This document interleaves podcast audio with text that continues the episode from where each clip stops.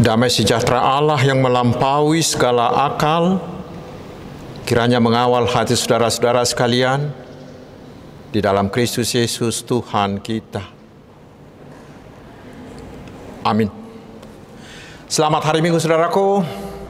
Bagaimana kabar? Semuanya sehat bukan? Walaupun memang kondisi pandemi sudah semakin menurun, tetapi kita harus masih tetap ikuti protokol kesehatan agar pandemi ini segera berakhir dari antara kita. Saudaraku, hari ini Tuhan akan menyapa kita dengan firman-Nya di minggu ke-10 sesudah Trinitatis ini, yaitu dari kitab Nabi Yesaya pasal 58 ayat 9b hingga ayat yang ke-14.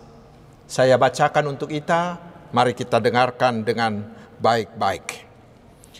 Apabila engkau tidak lagi mengenakan kuk kepada sesamamu dan tidak lagi menunjuk-nunjuk orang dengan jari dan memfitnah, apabila engkau menyerahkan kepada orang lapar apa yang kau inginkan sendiri dan memuaskan hati orang yang tertindas, maka terangmu akan terbit dalam gelap dan kegelapanmu akan seperti rembang tengah hari.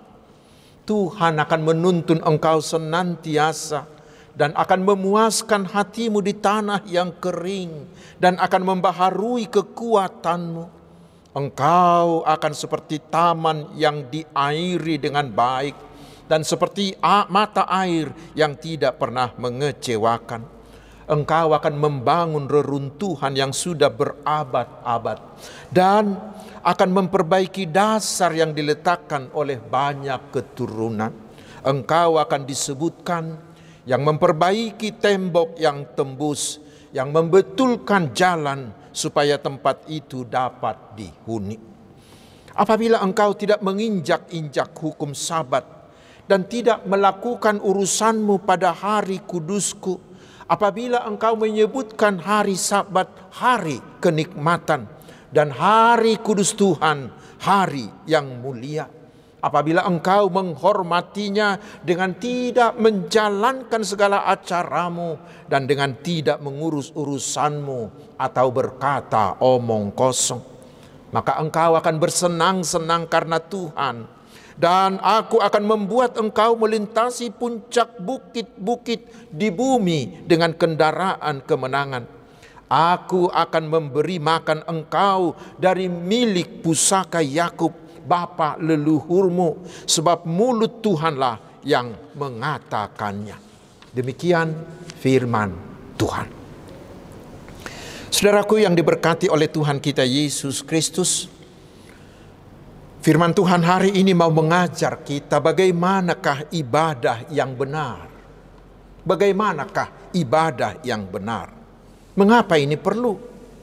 Karena bila kita membaca pasal 1 ayat 11 hingga 14 kitab Yesaya ini kita bisa merinding saudaraku. Karena di sana Tuhan mengatakan, aku jijik dengan ibadahmu. Aku tidak suka dengan persembahanmu, dengan nyanyianmu, dengan perayaan-perayaanmu. Dan Tuhan mengatakan dalam nats ini, dalam pasal ini, bahwa Tuhan tidak akan mau mendengarkan doa Israel. Itu artinya Tuhan tidak menyukai ibadah mereka. Lalu pertanyaannya, ibadah yang bagaimanakah yang disebut ibadah yang benar, yang sejati, yang disukai oleh Tuhan?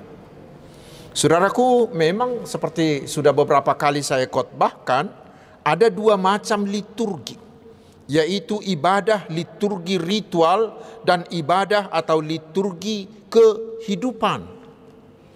Ibadah atau liturgi ritual itulah yang kita lakukan setiap hari Minggu atau di pertanyaan atau di sermon seperti yang banyak dipahami oleh banyak orang. Tetapi saudaraku itu tidaklah lengkap ibadah atau liturgi ritual itu haruslah diikuti oleh ibadah atau liturgi yang kedua yaitu liturgi kehidupan yaitu liturgi ibadah kita dalam keseharian kita Kedua liturgi ini saling terkait dan tidak terpisahkan. Yang satu mendahului yang lain, yang satu menguatkan yang lain. Artinya, setelah kita beribadah di gereja dengan ibadah ritual, itu harus kita buktikan, itu harus kita tunjukkan melalui perbuatan dan melalui tindakan kita dalam kehidupan sehari-hari kita. Lalu kita datang lagi beribadah ritual. Dan setelah itu kita tunjukkan lagi dalam kehidupan kita sehari-hari. Begitu seterusnya dan seterusnya. Sehingga tentang itu ada yang menuliskan begini. Keduanya membentuk gerak hilir mudik tanpa henti. Dan dengan cara tersebut memberi makna bagi hidup. Memberi makna bagi, bagi karya dan misi orang Kristen di tengah dunia ini.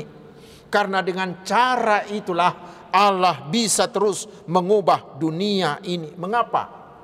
Karena dengan liturgi kehidupan itulah yaitu ketika kita mempraktekkan apa yang kita lakukan di ibadah ritual, itu kita praktekkan di dalam hidup kita sehari-hari. Dengan cara itulah maka kita bisa menjadi terang, bisa menjadi garam, bisa menjadi berkat bagi sekitar kita. Dan bila kita sudah bisa menjadi terang, menjadi garam, dan menjadi berkat, maka sekitar kita, dunia kita akan berubah ke arah yang lebih baik. Karena itulah saudaraku, altar kita yang sejati bukanlah hanya di seputar altar gereja ini, bukanlah juga di seputar altar keluarga kita. Tetapi itu harus nampak, harus mewujud, harus terbukti dalam hidup kita dalam cara bergaul kita, dalam semua tindak laku kita, baik di rumah, di sekolah, di tempat kerja, di tempat bermain, di tempat kursus, di lapo, ada dan juga di pesta-pesta. Supaya kita jangan seperti bangsa Israel di zaman Isra, di zaman Yesaya ini. Ketika itu ibadah mereka begitu luar biasanya, meriah banget. Banyak persembahan, mereka rajin berpuasa. Tetapi seperti sudah saya singgung tadi, justru ketika itulah Tuhan mengatakan kepada mereka, aku jijik dengan ibadahmu, aku jijik dengan persembahanmu, aku jijik dengan puasamu. Dan di ayat 3 dari pasal ini Israel protes. Mereka mengatakan kepada Allah, "Mengapa Tuhan kami berpuasa? Mengapa Tuhan kami ber, beribadah, tetapi Engkau Tuhan tidak mau mendengarkan doa kami?" Saudaraku, mengapa Tuhan bersikap seperti itu terhadap mereka? Mengapa Tuhan tidak mau mendengarkan doa mereka? Yaitu karena mereka hanya beribadah secara ritual di bait Allah tetapi setelah mereka pulang dari bait Allah ke, ke dalam hidup mereka sehari-hari, mereka sama sekali tidak memperdulikan Allah. Karena di luar bait Allah itu mereka melakukan kejahatan, menindas kaum lemah, mengambil paksa harta para yatim, para janda, dan orang-orang miskin. Ketika mereka berdagang, mereka melakukan banyak penipuan dan mereka korupsi. Perilaku mereka benar-benar sangat jauh dari firman Tuhan. Perilaku mereka benar-benar tidak mencerminkan perilaku dari umat Allah. Karena itulah Tuhan mengatakan bahwa mereka bangsa itu adalah bangsa munafik. Karena di bait Allah mereka sangat saleh, tetapi di luar gereja itu mereka menjadi setan-setan. Karena itulah Tuhan mengatakan jijik terhadap ibadah ritual mereka. Karena itu ingatlah saudaraku, bagaimanapun hebatnya ibadah kita di dalam gereja, itu hanyalah menjadi ibadah palsu, itu akan bisa menjadi kejijikan bagi Tuhan bila kita tidak menunjukkannya dalam hidup keseharian kita. Bila kita tidak melakukan ibadah kita di dalam kehidupan kita. Dan bila demikian saudaraku hasilnya, Tuhan akan sangat marah dan Tuhan tidak akan mendengarkan doa-doa kita. Karena itu saudaraku mari kita merenungkan firman Tuhan ini dengan hati kita yang terdalam. Karena sekarang kita melihat begitu hebatnya ibadah orang Kristen di Indonesia ini. Terutama sebelum pandemi Ibadah kita kelihatannya sangat meriah. Gedung-gedung gereja semakin megah. Keuangan-keuangan gereja semakin melimpah. Musik-musiknya semakin hebat. Perayaan-perayaan Kristiani itu semakin fantastis. Tetapi coba lihat saudaraku apa yang terjadi di tengah-tengah masyarakat. Banyak dari pengunjung gereja itu yang terkena OTT. Operasi tangkap tangan yang korupsi, yang menipu, yang melakukan hal yang tidak senonoh, yang tidak berperilaku seperti anak Tuhan dan lain-lain dan lain-lain. Janganlah ada di antara kita saudaraku yang menganggap bahwa ibadah cukuplah bila kita datang ke gereja ke pertangyangan. Dan janganlah kita membuat ibadah di gereja itu seperti memakai baju. Ketika kita ke gereja kita memakainya. Tetapi setelah kita pulang dari gereja, kita menanggalkannya lalu menggantikannya. Ketika kita ada di gereja, kita kelihatan sangat-sangat saleh, sangat-sangat khusuk. Tetapi sehabis dari gereja, kita langsung melupakan Tuhan. Bahkan pernah terjadi sehabis kebaktian minggu, di parkiran gereja itu ada orang yang berantem hanya karena sepeda motornya bersenggolan. Bahkan ada orang yang dari parmingguan langsung ke parmituan. Dari parmingguan langsung ke parjujian. Apakah itu ibadah yang benar? Mari kita renungkan saudaraku. Jangan sampai Tuhan mengatakan kepada kita, aku jijik dengan ibadahmu. Mari kita coba camkan dalam-dalam apa yang dikatakan oleh firman Tuhan di epistel tadi. Di ayat 28b hingga ayat 29 di epistel itu dikatakan, Marilah kita mengucap syukur dan beribadah kepada Allah menurut cara yang berkenan kepadanya dengan hormat dan takut sebab Allah kita adalah api yang menghanguskan. Bila kita bermain-main dengan ibadah kita di gereja, bila kita bermain-main dengan ibadah kita dalam kehidupan sehari-hari, ingat saudaraku, Tuhan bisa menghanguskan kita. Sejarah telah membuktikan itu. Karena itulah hari, hari ini saudaraku, Tuhan menantang kita melalui firman-Nya. Apakah saudara ingin agar Tuhan mendengarkan doa-doamu? Apakah saudara menginginkan agar Tuhan menyukai ibadah-ibadahmu? Bila ya, lakukanlah hal-hal yang dikatakan oleh nats kita hari ini. Apa yang harus kita lakukan dalam ibadah kehidupan kita? Yang pertama dikatakan beribadahlah dalam hidup keseharianmu. Buktikanlah ibadah ritualmu dengan melakukan pembebasan.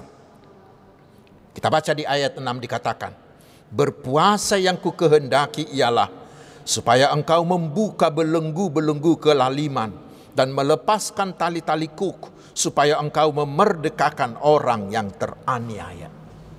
Ibadah sejati adalah Bila kita mau menolak, bila kita mau membuang segala bentuk penindasan, bentuk penjajahan, bentuk hal, segala hal yang mengurangi hak dan harkat kemanusiaan orang lain. Kita harus ingat saudaraku bahwa kita juga adalah orang yang sudah dibebaskan oleh Allah dari perbudakan dosa, perbudakan iblis yaitu melalui pengorbanan anaknya Tuhan kita Yesus Kristus. Karena itu sekarang adalah tugas kita untuk menjadi tangan Allah membebaskan semua orang siapa pun mereka. Kita harus menggunakan segala potensi, segala daya yang kita miliki untuk membebaskan semua orang dari segala bentuk penindasan, dari ketidakadilan, dari kemiskinan, dari kebodohan, dari keterbelakangan, dari keterisolasian. Kita harus membebaskan mereka. Mari kita mulai itu dari yang paling kecil, dari paling dekat, yaitu dari rumah kita. Hendaknya semua anggota keluarga kita memiliki kebebasan. Tetapi kebebasan itu hendaklah kebebasan yang bertanggung jawab, janganlah menjadi kebebasan yang kebablasan. Itu yang pertama. Lalu yang kedua, ibadah kehidupan yang harus kita lakukan sebagai bukti dari ibadah ritual kita adalah melakukan tugas diakonia. Itu dikatakan di ayat yang ketujuh. Dikatakan, supaya engkau memecah-mecah rotimu bagi orang yang lapar dan membawa ke rumahmu orang miskin yang tak punya rumah. Dan apabila engkau melihat orang telanjang, supaya engkau memberi dia pakaian dan tidak menyembunyikan diri terhadap saudaramu sendiri. Juga di ayat 10 dikatakan, Apabila engkau menyerahkan kepada orang lapar apa yang kau inginkan sendiri dan memuaskan hati orang yang tertindas. Jangan seperti orang Israel di zaman Yesaya ini. Bila mereka melihat ada orang susah, ada orang miskin di dekat mereka, mereka melihatnya sebagai tanda kutip sebagai mangsa, sebagai korban, sebagai sumber uang. Karena mereka akan datang mendatangi si orang miskin itu. Mereka datang berlagak seperti seorang penyelamat. Dia meminjamkan uangnya kepada orang miskin, tetapi kemudian dia mengambil bunga uang yang sangat-sangat mencekik. Hasilnya si miskin itu semakin miskin sementara si kaya itu semakin kaya. Saudaraku, buang, buang sikap seperti itu. Justru yang harus kita lakukan adalah sebaliknya.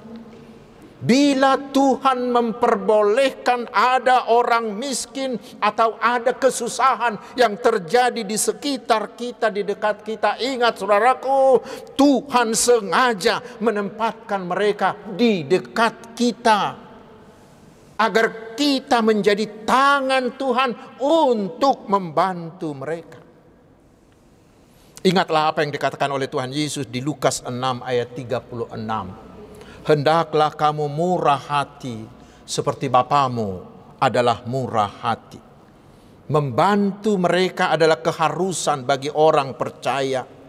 Seperti dikatakan Tuhan Yesus di Matius 25 mulai dari ayat 31 hingga ayat 46 di mana di ayat 40-nya Yesus mengatakan begini Sesungguhnya segala sesuatu yang kamu lakukan untuk salah seorang dari saudaraku yang paling hina ini, kamu melakukannya untuk aku.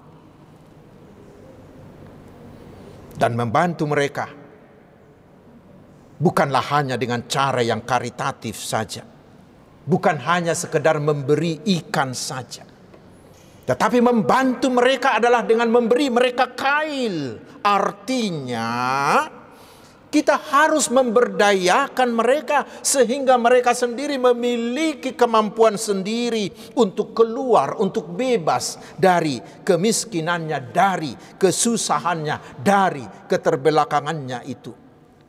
Yaitu kita memberdayakan mereka juga dengan membangun sistem ekonomi kerakyatan ekonomi yang berpihak kepada orang miskin, kepada orang-orang lemah. Itulah cara kita melakukan ibadah liturgi kehidupan. Lalu yang ketiga, ibadah sejati itu, liturgi kehidupan itu dikatakan di ayat 9. Apabila engkau tidak lagi mengenakan kuk kepada sesamamu dan tidak lagi menunjuk-nunjuk orang dengan dan dan memfitnah. Ibadah yang sejati, saudaraku, adalah bila kita menghormati sesama manusia sebagai ciptaan Allah. Kita harus memperlakukan semua orang, siapa pun mereka, sama seperti diri kita sendiri. Kita harus membuang semua bentuk diskriminasi, diskriminasi karena suku, karena ras, karena agama, karena gender, atau karena strata sosial.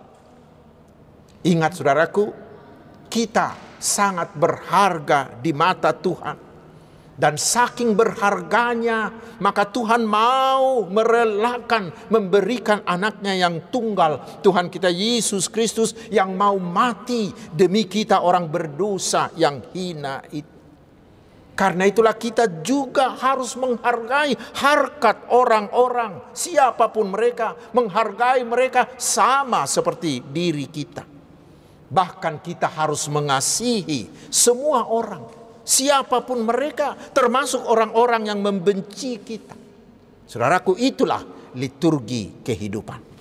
Karena itu saudaraku saya ulangi sekali lagi. Hari ini kita semua ditantang Tuhan hari ini berkata kepada kita, apakah saudara menginginkan agar ibadahmu disukai Tuhan? Apakah saudara menginginkan agar Tuhan menerima nyanyianmu, menerima persembahanmu, dan mau mendengarkan doa-doamu? Bila saudara menginginkan iya, maka kuncinya lakukanlah semuanya itu. Liturgi ritualmu dan liturgi kehidupanmu dengan baik. Dan bila saudara, bila kita mau melakukan itu, lihat hasilnya di ayat 10 hingga ayat 14. Tuhan menjanjikan upah yang sangat besar. Dikatakan bahwa kita akan bisa menjadi terang yang akan menerangi kegelapan dunia.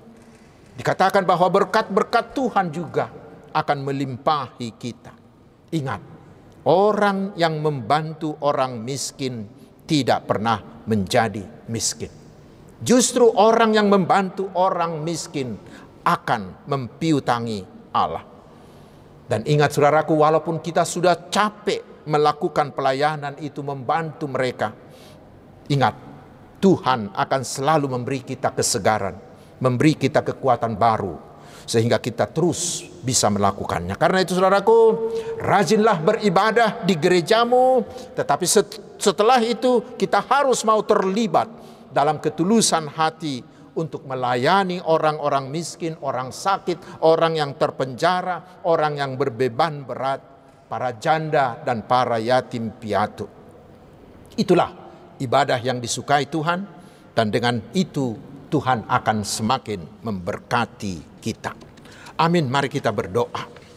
Terima kasih ya Tuhan atas firman-Mu yang begitu indah bagi kami.